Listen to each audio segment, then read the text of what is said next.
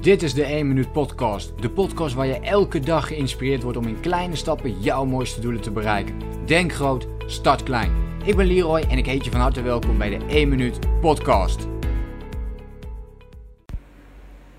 Hey, leuk dat je weer meekijkt naar een nieuwe podcast aflevering. En vandaag ga ik het met je hebben over corona, de corona levenslessen of de grootste levensles, de inzichten die ik in ieder geval tot nu toe hieruit um, heb gehaald.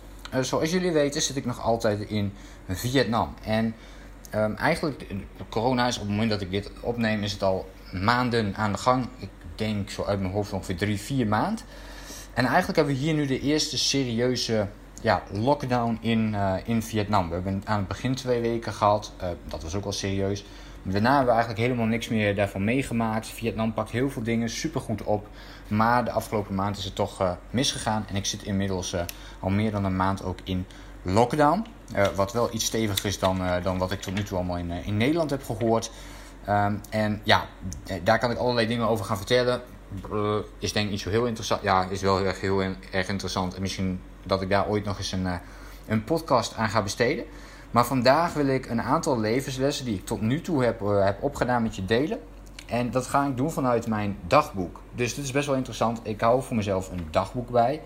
Waar ik in principe um, ja, inschrijf wanneer ik dat nodig vind. Maar over het algemeen doe ik dat één keer per week. Uh, daar heb ik een vast moment uh, die ik altijd combineer met de wekelijkse planning. Dus als je klant bij mij bent of je bent bijvoorbeeld VIP-lid, nou, dan weet je hier alles, alles al van. en hoe belangrijk dat voor mij is. Uh, die wekelijkse planning uh, pak ik altijd het moment ook voor het dagboek. Dus ik ga een paar dingen gewoon zomaar delen. Het kan wat filosofisch zijn, bepaalde dingen. Andere dingen misschien niet. Misschien zet het je wel aan het denken over bepaalde thema's. Uh, je hoeft nergens mee eens te zijn, uiteraard.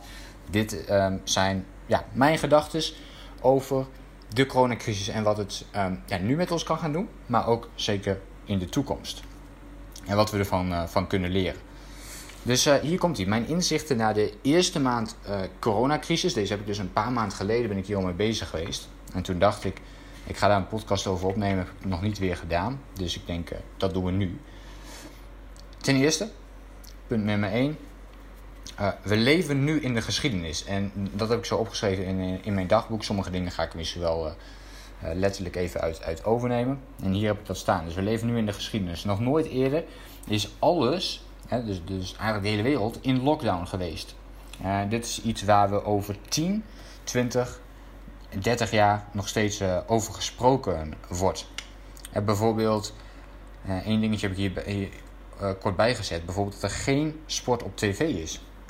ik, heb, ik heb niet alles nagecheckt, hè, dus ik, ik zeg dit nu gewoon. Maar ja, wanneer is dat niet geweest? Hè? In de afgelopen tientallen jaren is, is er altijd sport op tv geweest. En ja, nu kon dat gewoon niet, omdat er geen sporten weer meer uh, werden beoefend, bijvoorbeeld. En ik denk dat dit ook iets is wat. Uh, ik bespreek het hier ook wel eens met, uh, ja, met mensen hier als ik over het strand loop. En ik spreek hier af met digital nomads. ja, dan zeg ik ook altijd van: joh, dit, dit wordt zo'n bijzonder moment. Want dit is iets waar, we over, waar onze kinderen ook weer over gaan spreken. Over 20, 30 jaar gaan, gaan mensen je vragen: waar was jij tijdens, de, tijdens de coronacrisis? Of hè, wat heb je toen meegemaakt? En dit is denk ik, dit wordt echt een onderdeel van de geschiedenis. Dat, daar ben ik eigenlijk heilig van overtuigd. Waar we echt nog uh, jarenlang, maar vooral over hoe langer het gaat duren, hoe uh, specialer eh, dit gaat worden, denk ik. Zonder het helemaal te willen bagatelliseren of, of het groter te maken dan het is. Um, ik denk wel dat het het geval is, omdat het ja, allemaal toch heel bijzonder is. De coronacrisis houdt ons, of je het nu wel of niet gelooft uh, en allerlei complottheorieën erbij hebt of niet, het houdt ons allemaal uh, toch in de greep, of in ieder geval bezig. Er gaat geen dag voorbij dat we het er niet over hebben. Punt 2. Mensen kunnen veel productiever werken dan anders. Dit vind ik al een heel mooi inzicht. Want als je bijvoorbeeld kijkt naar het onderwijs, heb hem hier ook als voorbeeld er even bij gezet. Maar opeens kan het onderwijs, het onderwijs heeft dus al heel lang plannen om dingen online te gaan doen. En opeens kan het allemaal supersnel. He, dus die plannen liggen er altijd al, maar het wordt nooit gedaan. En nu is er die dringende behoefte aan en, en kunnen we het opeens supersnel doen. Kortom, dat, dat heeft bij mij al de bevestiging. En nu heb ik het alleen over het onderwijs, maar dat geldt voor vrijwel elk ander onderdeel. Dat geeft mij de bevestiging dat we veel productiever kunnen werken dan we eigenlijk doen. En dat betekent dus in feite ook weer dat als wij het dus productiever oppakken, dat we dus veel effectiever kunnen werken. Dus stel je werkt nu 8 uur per dag, de kans is heel groot dat je in 6 uur precies hetzelfde zou kunnen doen als in die 8 uur, qua output. Heel interessant om over na te denken. En ja, dat is ook een van de voordelen als je natuurlijk ondernemer bent, dan kun je dat meer op die manier uh, regelen. Dat is ook iets wat ik voor mezelf heb gedaan hier, vanuit Vietnam vooral. Ja, eh, ik, ik moet denk ik een, een ja, moeten met, een, uh, met aanhalingstekens, want zo voelt het niet voor mij. Maar ik moet uh, die 4, 5 uur, laten zeggen, per dag werken. Ja, en vroeger dacht ik van, ja weet je, ik, ik, ik moet die 10 uur pakken. Toen begon ik natuurlijk ook net, dus toen was het ook meer nodig. Maar nu ben ik dat veel meer aan het downsizen en kan dat ook. En blijf ik toch heel erg productief in die uren dat ik aan de slag ben. Nu heb ik echt iets van, oké, ik heb die 5 uur, boem, die, die gaan we echt knallen. En dan ben ik bijvoorbeeld vrij. Of ga ik doorwerken als ik dat wil.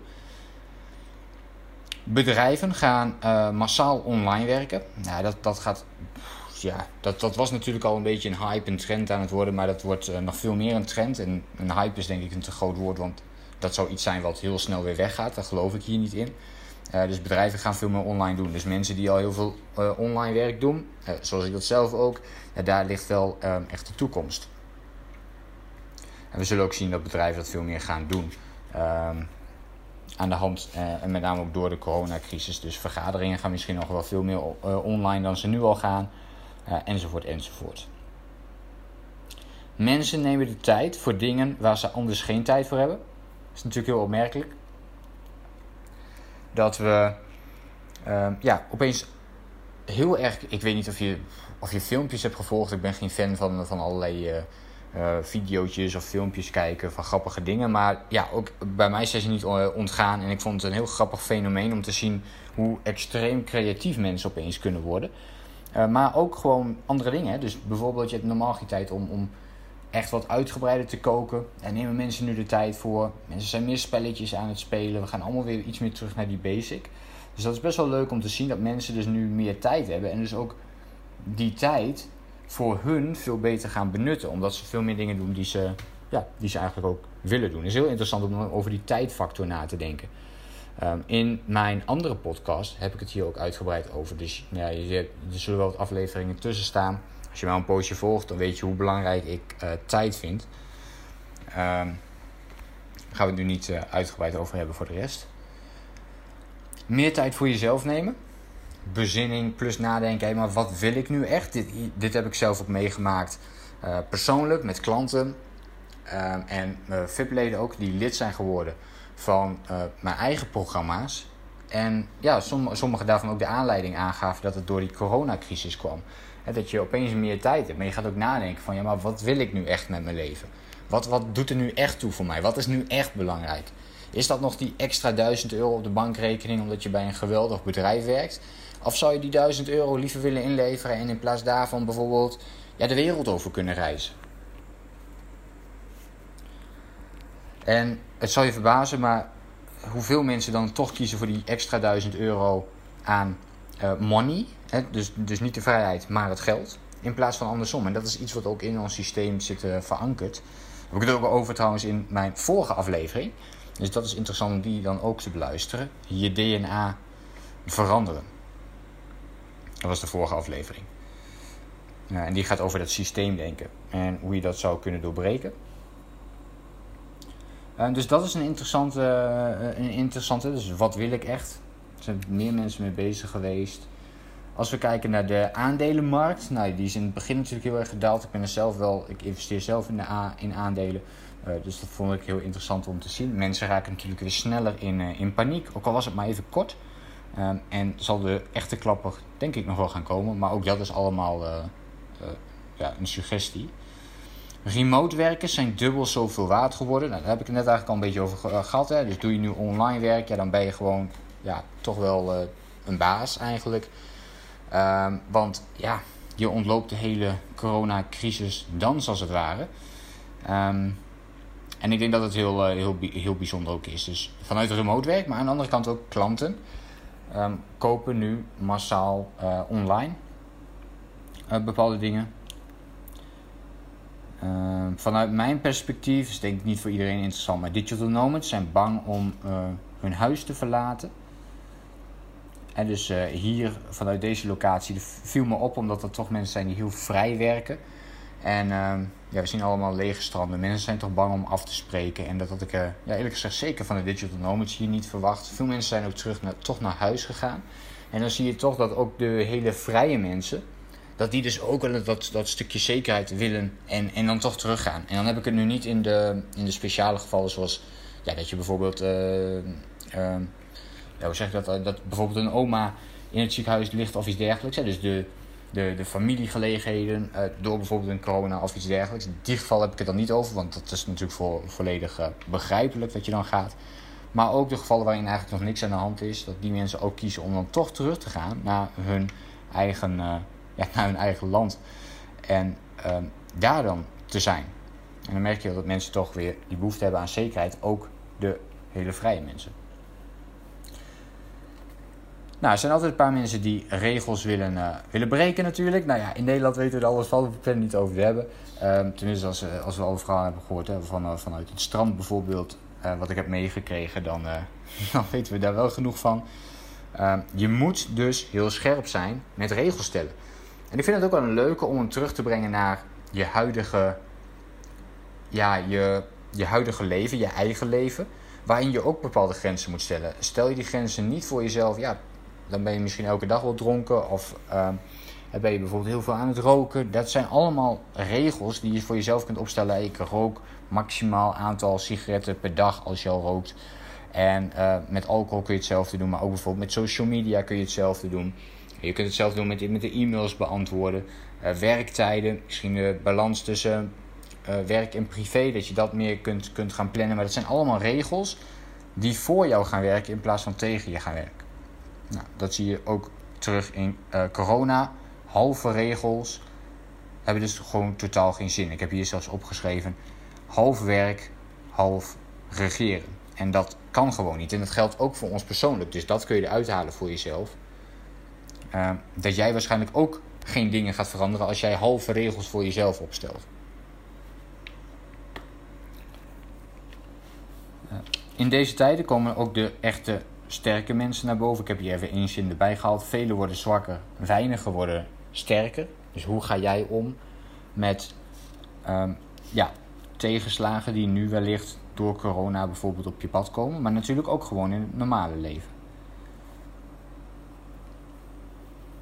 Velen weten niet hoe om te gaan met de totale verandering van, van leven, van leefstijl of wat thuis te doen. En dus mensen raken snel in verveling wanneer ze alleen zijn. dus op het moment dat je alleen bent en ja, het werk valt even weg of allerlei andere dingen vallen weg en jij bent alleen nog met je gedachten, dan zien we toch dat veel mensen in paniek raken en eigenlijk niet weten wat ze nou eigenlijk uh, echt moeten doen. De vraag is hier, ben je dan, als je dit hebt, ben je dan echt compleet jezelf? Ben je dan ja, helemaal in controle met jezelf? Zen met jezelf? Relaxed met jezelf?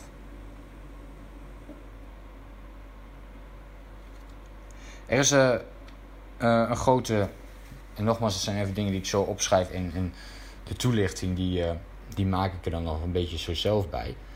Grote afhankelijke situatie heb ik opgeschreven. Dus, dus met werk, sport, relaties. We kunnen eigenlijk gewoon niet zonder al die dingen. Daarin zie je dat sociale patroon natuurlijk terugkomen.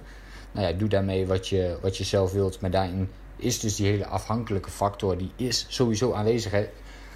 Toch ga ik eventjes terug ook refereren aan mijn eh, vorige aflevering, je DNA veranderen.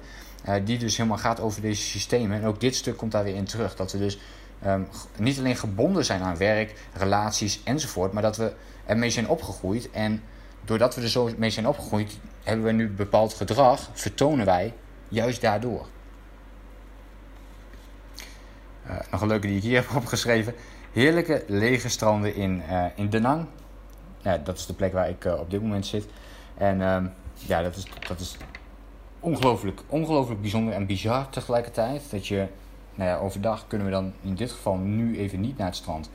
Um, S'avonds um, lukt het me vaak wel om even naar het strand te gaan. Er wordt vaak nog een beetje wat bewaakt en zo. Maar dan loopt er dus helemaal niemand over het strand. En ja, dat is. Weet je, wanneer maak je dat nog mee? Dus dat is iets wat ik voor mezelf heb opgeschreven.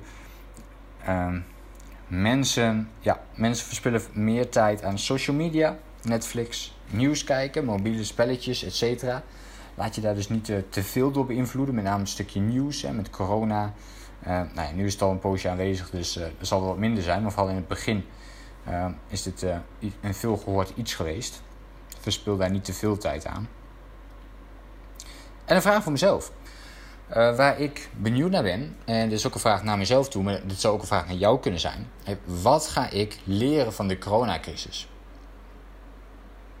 En wat ga jij dus leren van de coronacrisis? Wat ga je misschien hierdoor wel anders doen dan dat je normaal doet? Of ja, gaan we straks met z'n allen toch weer terugvallen in oud gedrag? Blijf je je, je dingen doen zoals je die nu al doet? Of ga je juist wel dingen veranderen door uh, een crisis zoals deze? Dus wat kun jij ervan leren? Ik denk dat dit hele interessante dingen zijn om over na te denken. Ga dat doen, zou ik zeggen. Ik denk uh, dat hier wel weer genoeg uh, input en ja, gedachten uitzitten. Ik heb een stukje gedeeld uit mijn dagboek, mijn hersenspinsels. In dit geval over de coronacrisis levenslessen. En wellicht dat ik de volgende keer eens uh, weer een nieuw stukje pak vanuit mijn eigen dagboek. En voor nu wens ik jou heel veel succes met alles wat jij gaat doen. Mocht je dit waardevol eh, vinden, deze podcast, uh, ja, laat dan eventjes een beoordeling achter via de, de podcast-app. Um, dat zou ik super op prijs stellen. Maar je mag me ook altijd even een berichtje sturen of taggen natuurlijk op Instagram. Tag dan eventjes deze, deze podcast en uh, eventueel heel kort even een inzicht wat je eruit hebt gepikt. En let me know. Ik zie je de volgende keer weer. Denk groot. Start klein. Bedankt voor het luisteren. Geloof jij net als ik dat je in kleine stappen jouw mooiste doelen kunt bereiken? Abonneer je dan op mijn podcast voor meer dagelijkse tips en inspiratie. En voor alle waardevolle gratis content die ik met je deel, zou ik het super waarderen als je een podcastrecensie wilt achterlaten in iTunes of jouw podcast app, zodat we nog meer mensen kunnen inspireren. Deel de inspiratie en geef het door.